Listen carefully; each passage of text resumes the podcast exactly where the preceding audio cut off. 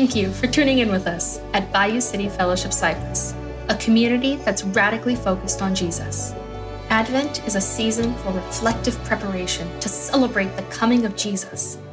During this season, we desire to grow as followers and disciples of the light of the world. Join us for this week's lesson as we learn and pray to be more like Christ. Amen. Thank you, friends. It's great to have you guys. It's always wonderful to have you with us. Good morning. It's nice to have everybody here. Um, thank you for joining. I hope that your week uh, was sufficient. Huh.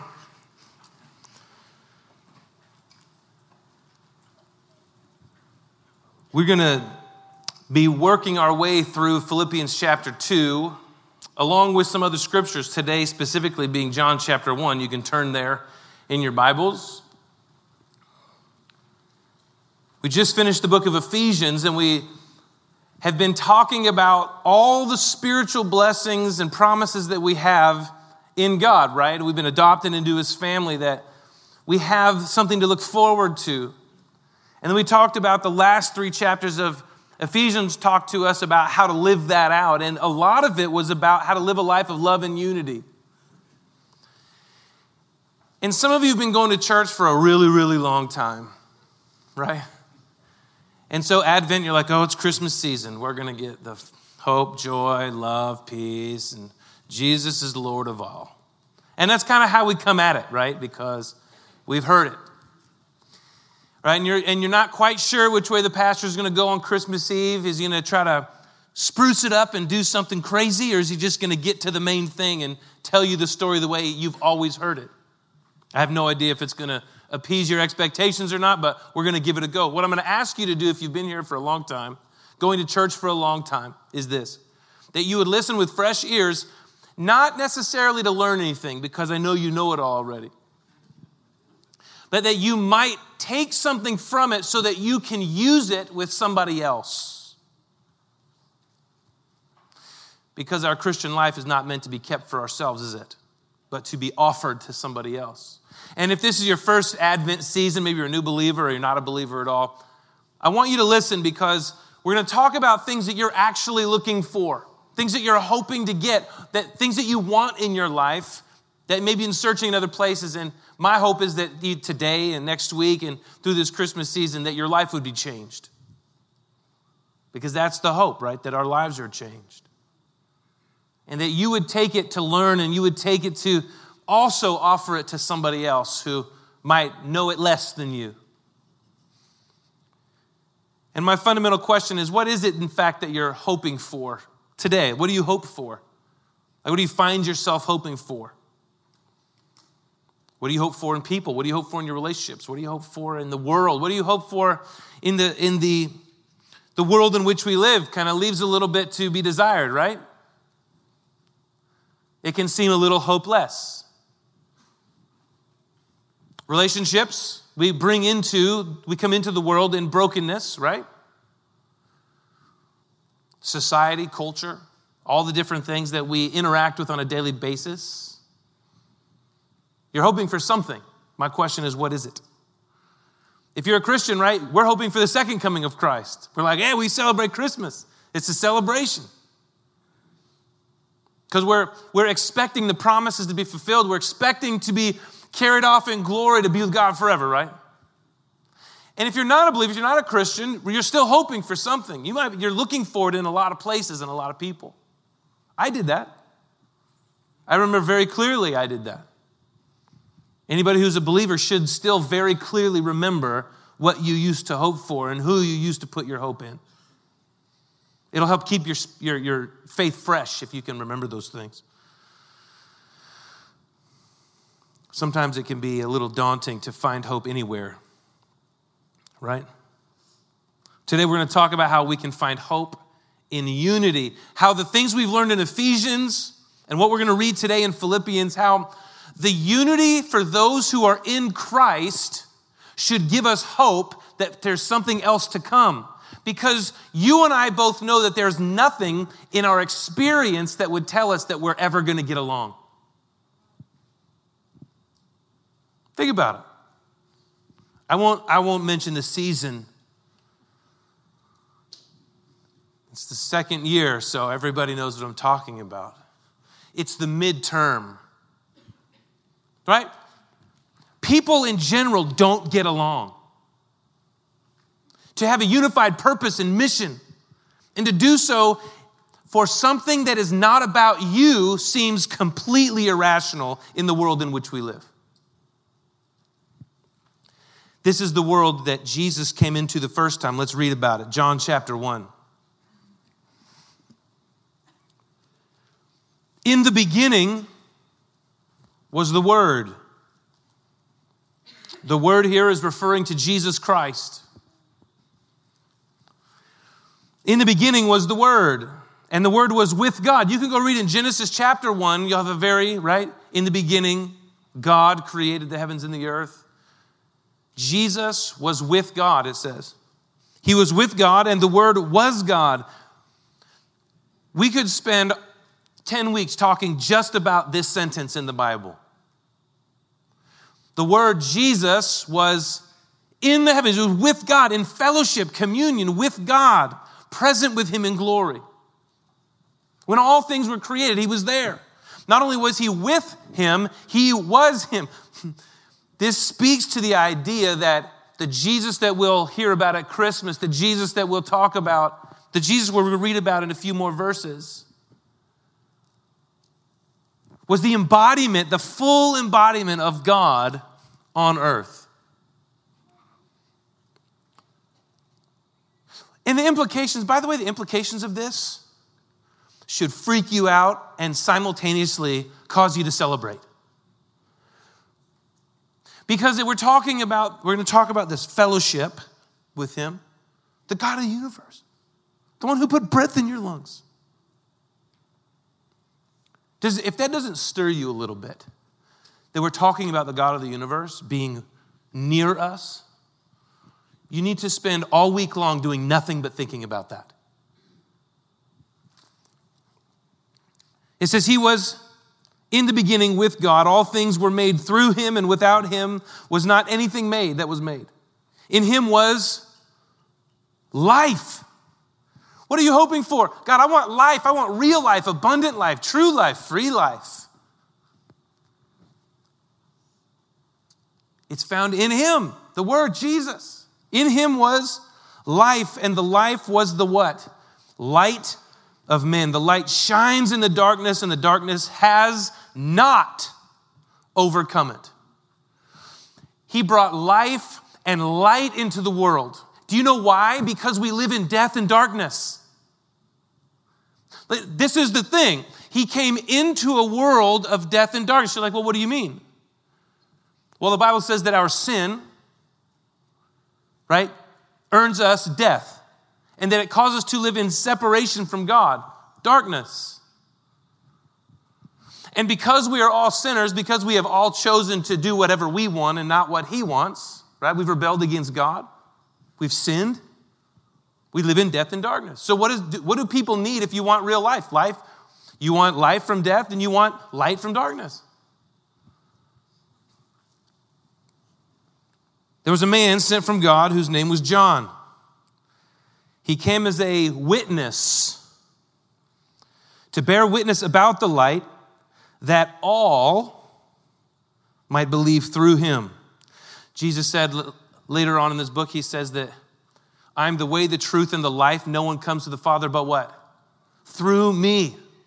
So John came to be a witness. He came to offer this testimony about the Word who was with God and who was God, who through, through him made all things.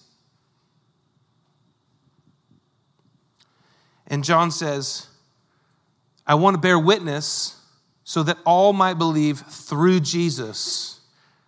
John was not the light, but came to bear witness about the light. This is really important because we're going to talk about in Philippians about this participation that we get to have. We'll get there. But I want you, I'm just going to read this and we'll, we'll refer back. The true light, which gives light to everyone, was coming into the world. He was in the world, and the world was made through him, yet the world did not know him. Have you ever walked by? So you walk by a lot of people every day. You see them, they're there, but you don't know them. He was in the world, but the world did not know him. He came to his own. He's referring to the Israelites. His own people did not receive him. The nation of Israel had a covenant with God. I won't get into it, there's a lot of history there, but he came to bring salvation to God's people and to the whole world. But to all who did receive him, who believed in his name, he gave the right to become children of God, who were born not of blood, nor of the will or the flesh, nor of will of man, but of God. And the word became flesh. Jesus, who was with God and who was God, became flesh. Pinch yourself. Go ahead, do it. Pinch yourself. You're flesh and blood, right? Don't pinch your neighbor, just yourself. All the kids are like, Mom, he told me to pinch you. He became flesh and he what? He dwelt in a mansion up on the hill, separated because he's too holy for us. No, he, he dwelt in an estate far off in a distant land, hoping that we might find him. No, what it says is the Word of God, who through him all things were made. It says he became flesh and he moved into the neighborhood, right? He moved in next door. In fact, he knocked on your front door and asked if he could come in, the scripture says. He dwelt among us, and we have seen his glory, glory as the only Son from the Father, full of grace and truth. John bore witness about him and cried out, This was he of whom I said, He who comes after me ranks before me because he is and was before me. And here it is, verse 16 For from his fullness we have all received grace upon grace. Are you hoping for forgiveness? Maybe you live in shame and condemnation. This idea of grace, getting what you don't deserve. Grace upon grace. Says, For the law was given through Moses, grace and truth came through Jesus Christ. Grace and truth came through Jesus Christ.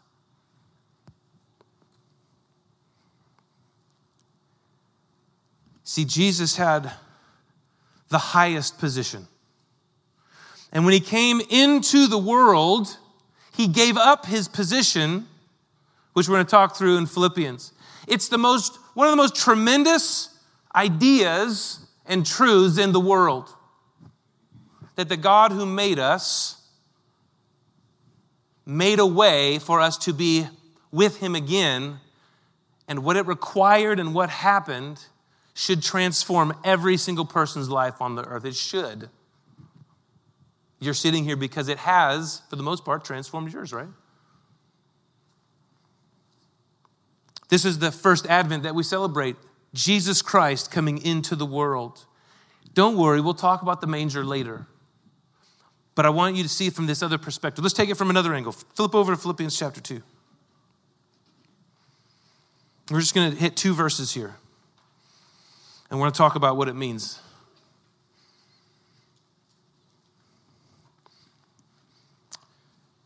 Philippians was written from a prison cell by the Apostle Paul, who had given up his life to follow Christ and to do what he wanted him to do.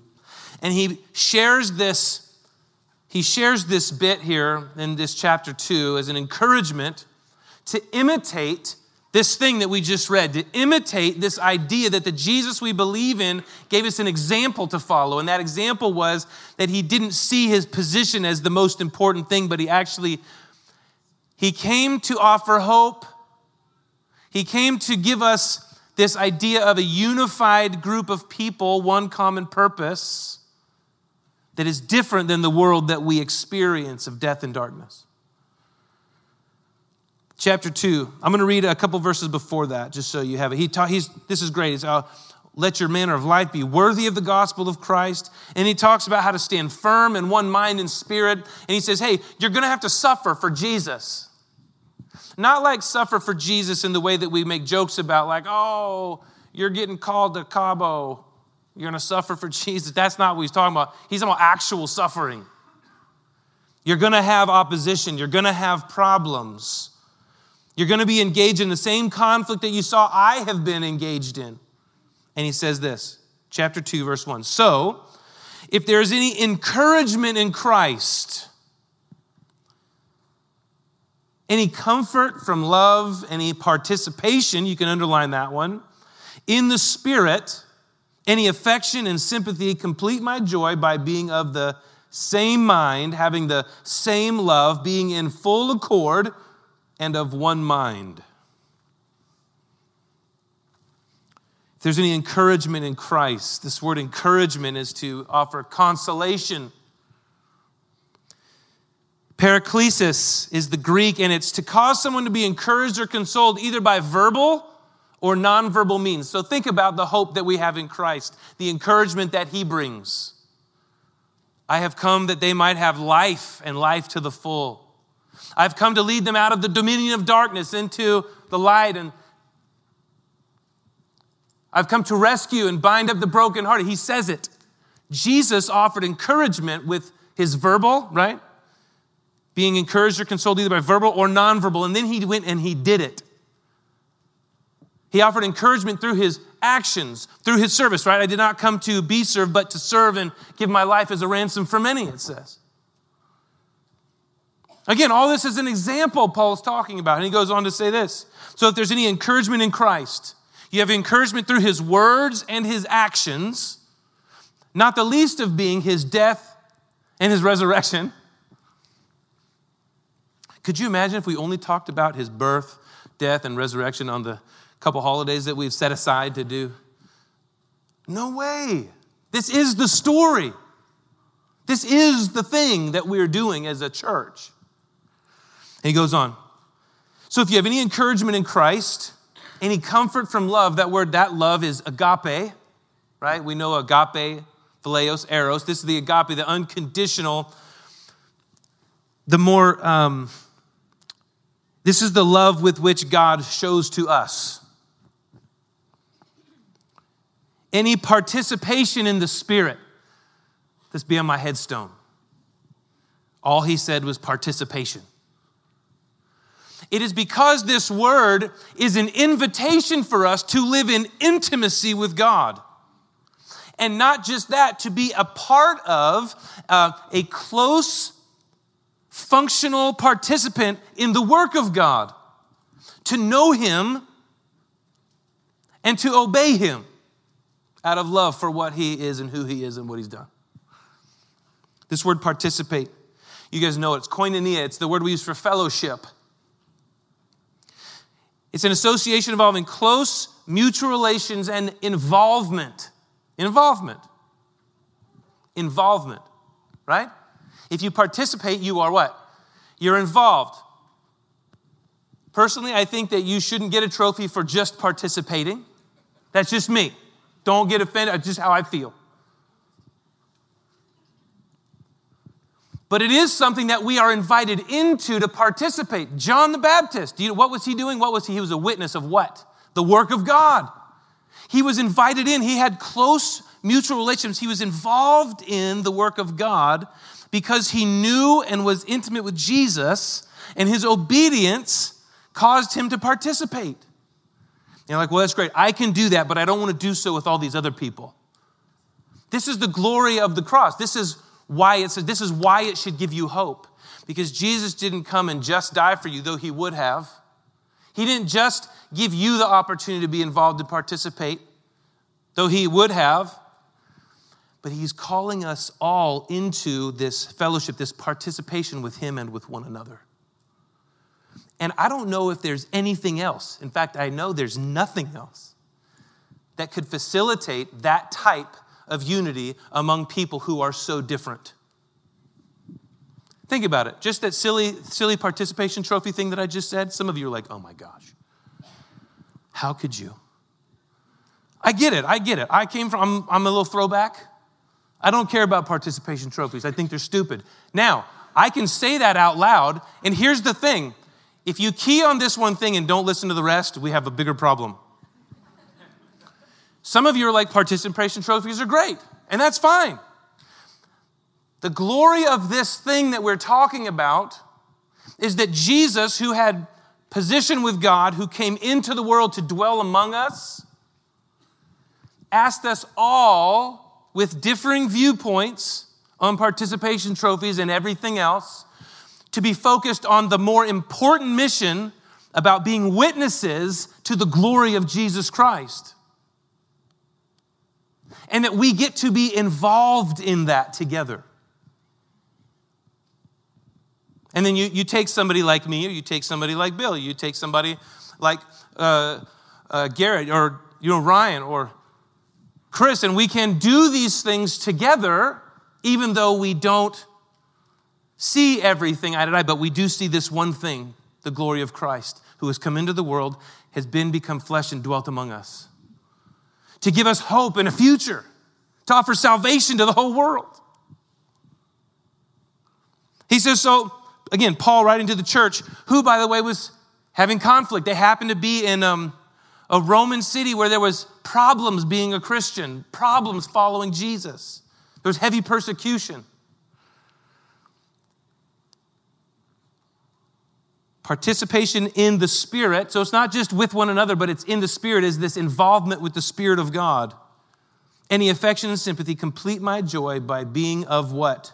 The same mind, so that our minds are transformed. The Bible says that through the Spirit and the power of the gospel, that our minds are transformed.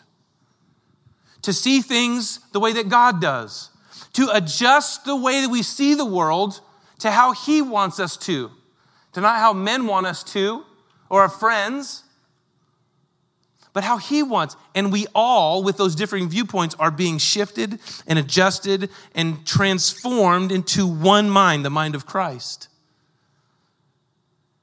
If you don't have hope, listen, if Jesus can do that, you should put all your hope in Jesus.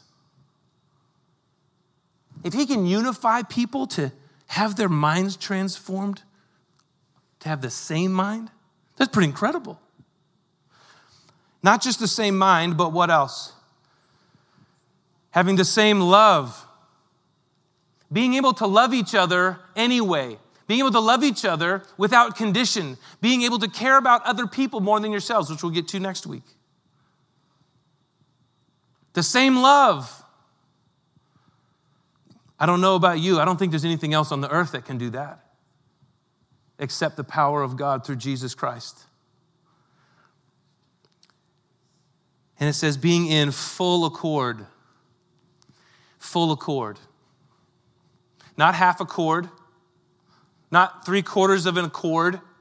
It means that you are all facing the same direction, committed and resolved to the same mission, the same purpose, in full accord, together in agreement.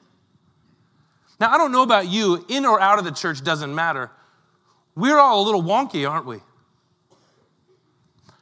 But but there's hope in Christ because nothing else in all of creation can get people like us to operate in full accord. That's the second time I've done that in like three weeks. Right? To operate in full accord, all going the same direction. Right?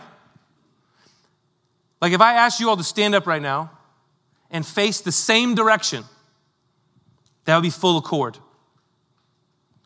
And then I could give some directions, just small adjustments. And we may or may not be able to do it in full accord based on a number of things. But the hope that we have in Christ coming to earth is that this is possible. If you're writing things down, it'll be up on the screen. The hope we are looking for, whether you're a Christian or not a Christian, comes through knowing that intimate fellowship with Jesus and participating, having involvement in the work of God together until He comes again. The hope that we celebrate at Advent is that we can be in fellowship knowing Jesus and participating like John the Baptist. He wasn't the only witness to the glory of Jesus. If you have given your life to Jesus, if you have surrendered yourself to the goodness and grace of God and asked Him to be your Lord and Savior and begin to obey and walk in His will and truth, you get to participate and be involved in elevating the name that is above all names, Jesus Christ. So that you can give hope to somebody else. And where they were living in death and darkness and disunity and discord, they get to walk in one accord with more people. You're like, Johnny, you're being idealistic. No. According to the gospel, it's the only realistic way to look at it. If you look with worldly eyes, this is ridiculous. If you look with the eyes that we used to have, it's unrealistic and impossible. But if we want to live the life that is spelled out to us in the scriptures, it will only come through Jesus Christ, and that should give us hope. Here's what it says in Romans chapter 8. It says, For we know that the whole creation has been groaning together in the pains of childbirth until now. And not only the creation, but we ourselves who have been the, uh, who have the first fruits of the Spirit, we groan inwardly as we eagerly await our adoption as sons, the redemption of our bodies. For in this we hope.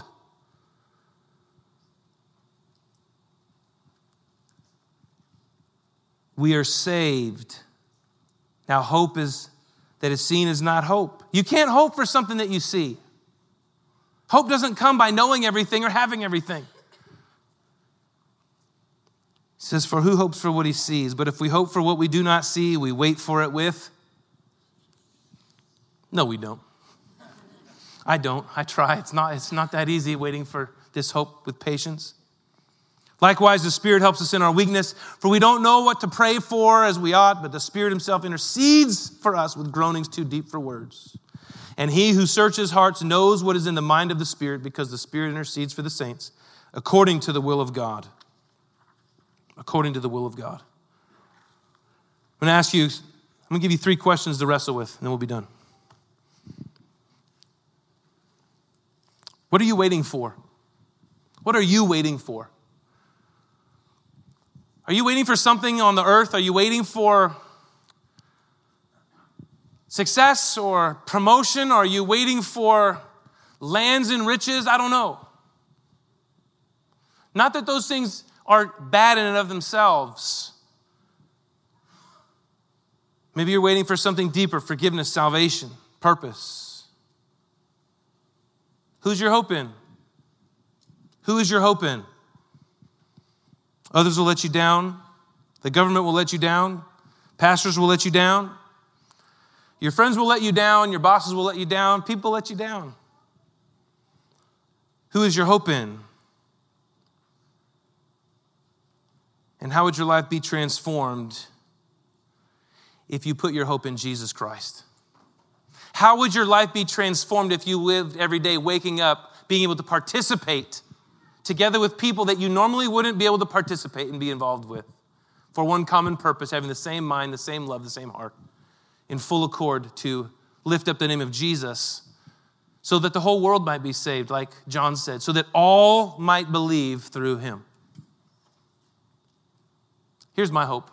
My hope is that we would all put our hope in Jesus and that we would all in one accord, full accord, offer Jesus to all who might believe, and that we might see the light of Christ and the life of Christ transform the world in front of us and around us.